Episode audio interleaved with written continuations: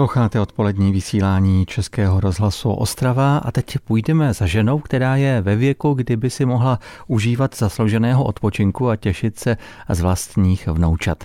Jmenuje se Dagmar Sabelová a spolu s manželem se rozhodla, že otevře svou náruč i dalším dětem, které to potřebují. Dagmar Sabelová se s manželem stali takzvanými pěstouny na dobu přechodnou. Co to všechno obnáší, zjišťovala redaktorka Romana Kubicová. Když jsme zhruba před dvěmi lety jeli v létě naši velkou soutěž křížem krajem, zastavili jsme se také v Dolních Domaslavicích a tam se kolem nás sešla taková pěkná skupinka lidí. A mezi jinými tam právě stála i paní Dagmar Sabelová a měla s sebou takovou malou zvědavou krásnou holčičku. A když jsme se zapovídali, tak jsem zjistila, že ta holčička je na přechodnou dobu u ní v pěstounské péči. No mě to nadchlo.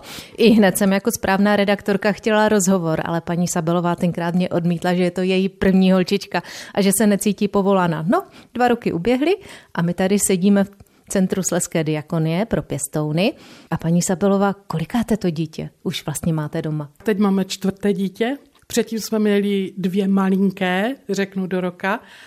No a potom jsme dostali osmiletého chlapečka, což byl veliký rozdíl oproti těm předešlým a momentálně máme pětiletého chlapečka, pět a půl roku má. A co vás vedlo k tomu, už matku s velkými dětmi, která by si mohla už vlastně užívat klid a věnovat se sobě, že se dáte na dráhu přechodné pěstounky? Poprvé jsem se s tím setkala u své kamarádky, která už to dělá strašně moc roku, vlastně od počátku u Jiřinky. A tam mě to strašně moc nadchlo. Vidím v tom velký smysl téhle práce a potřebu prostě pomáhat těm dětem, které se plácají v životě kvůli dospělým, řeknu to tak. Nadchla proto i hned manžela, nebo tam bylo třeba i trošičku přemlouvat, protože ti chlapi přece jenom v jistém věku už jsou rádi, že mají ten svůj klid. Manžel byl celkem taky rychle nadšený, možná proto ještě, že protože já chodím do církve, jsem adventistka a v naší církvi to prostě dělá spoustu lidí, nebo v okruhu prostě, jo. Takže prostě my jsme věděli, teoreticky, o čem ta práce je. Já jsem to chtěla strašně moc dělat. Já jsem to chtěla už několik roků předtím dělat, prostě jak jsem viděla u té Jiřínky. Já jsem jí záviděla vysloveně, že to dělá. No jenom, že já jsem se starala o rodiče, nešlo to. A potom, když se ta situace jinak vyvinula, tak jsem hned manželovi říkala, ty já do toho jdu. A on mi řekl, dobře, ale jedna podmínka, že ty děti u nás nezůstanou.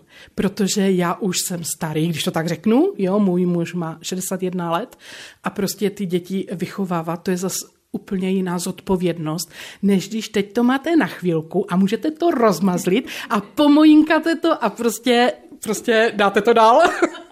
Sama jste říkala, že teoreticky jste věděla, do čeho jdete, protože máte od těch kamarádek příklad, ale něco jiného je vidět pěkně načenčané, navoněné dítě, které se celkem způsobně chová.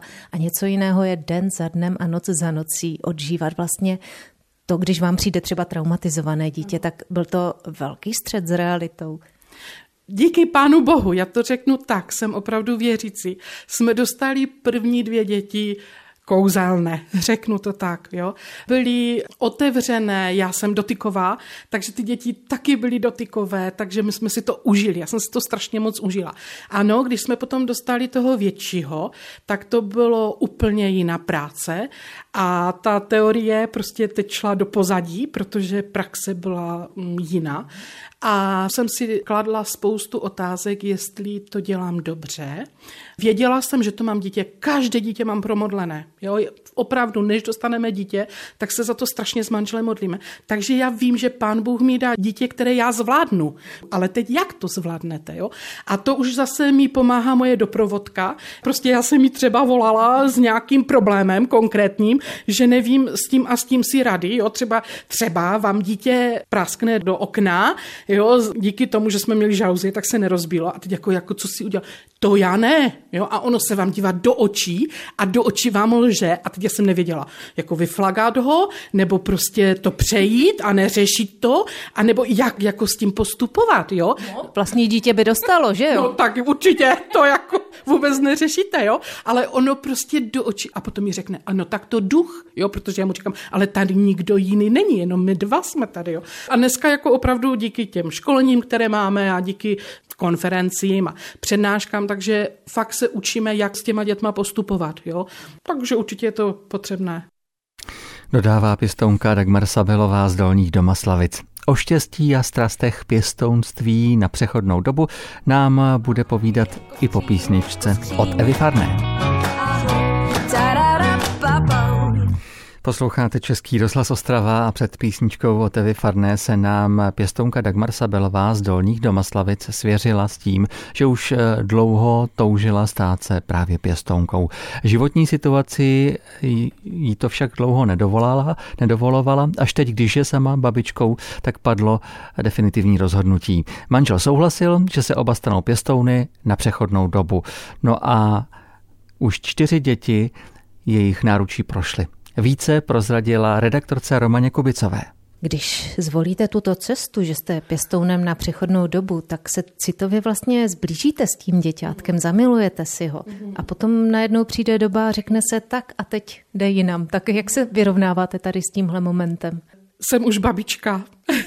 jsem už v té roli babičky. Takže ano, prostě beru to tak od počátku, že to dítě, já jsem si, když jsem do toho šla, tak můj psycholog, nebo psycholog na přípravce mi říkal, že na to nemám, pořád mi podsouval, že, že tohle nemůžu dělat, že se s tím nerozloučím. Tak já jsem si pro sebe pořád říkala, já to mám na prázdniny, já to dítě mám na prázdniny. A jako my jsme fakt tu první holčičku dostali v červnu a v září jsme ji už odevzdávali. Já jsem ji de facto měla opravdu na prázdniny. Takže ano, vždycky to odevzdání, prostě vy musíte být pořád v pohodě, protože to dítě to přebírá. Jo? Jako to je pro mě nejhorší ten večer, že naposledy ho koupete, naposledy toho krmíte, naposledy ho dáváte spát. Jo, to jsou myšlenky, které vás prostě provázejí, že jo?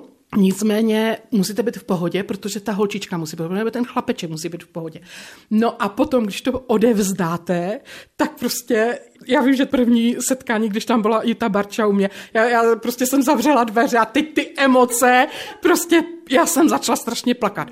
A ona ke mně přišla, to bylo pro mě strašně silný zážitek a ona mě tak chytla za rameno a říkala, ale poslouchejte, ona je úplně v pohodě, ta holčička.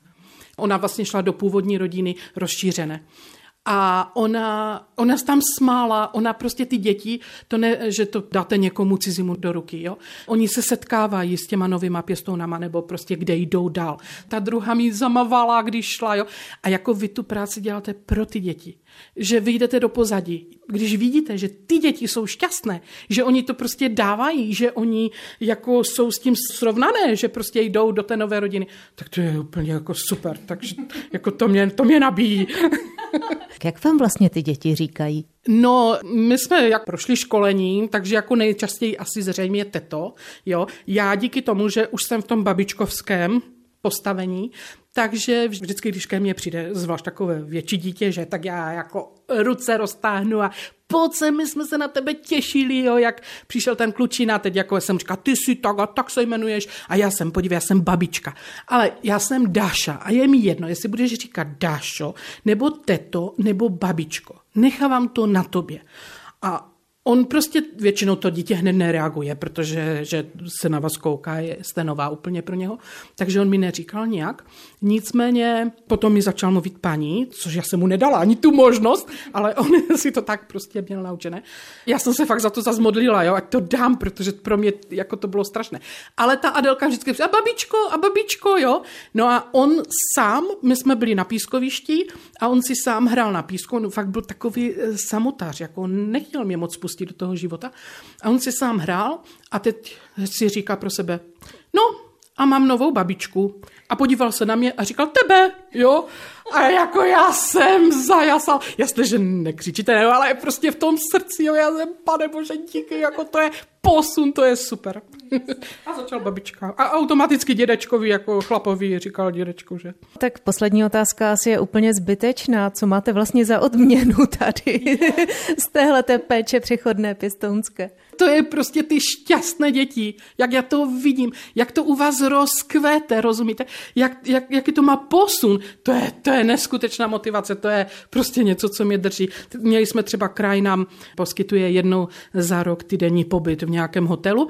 Měli jsme setkání a tam jsou všichni přechodňáci. Jak vidíte, ty šťastné děti, to je to je radost. A teď, když si to uvědomíte, kde by to bylo, kdyby nebylo nás, jo, tak já v tom vidím neskutečný smysl. Opravdu, opravdu to je smysluplná práce. Konstatuje Dagmar Sabelová z Dolních Domaslavic. O radostech pěstounství na dobu přechodnou si s ní ve vysílání Českého rozhlasu Ostrava povídala redaktorka Romana Kubicová.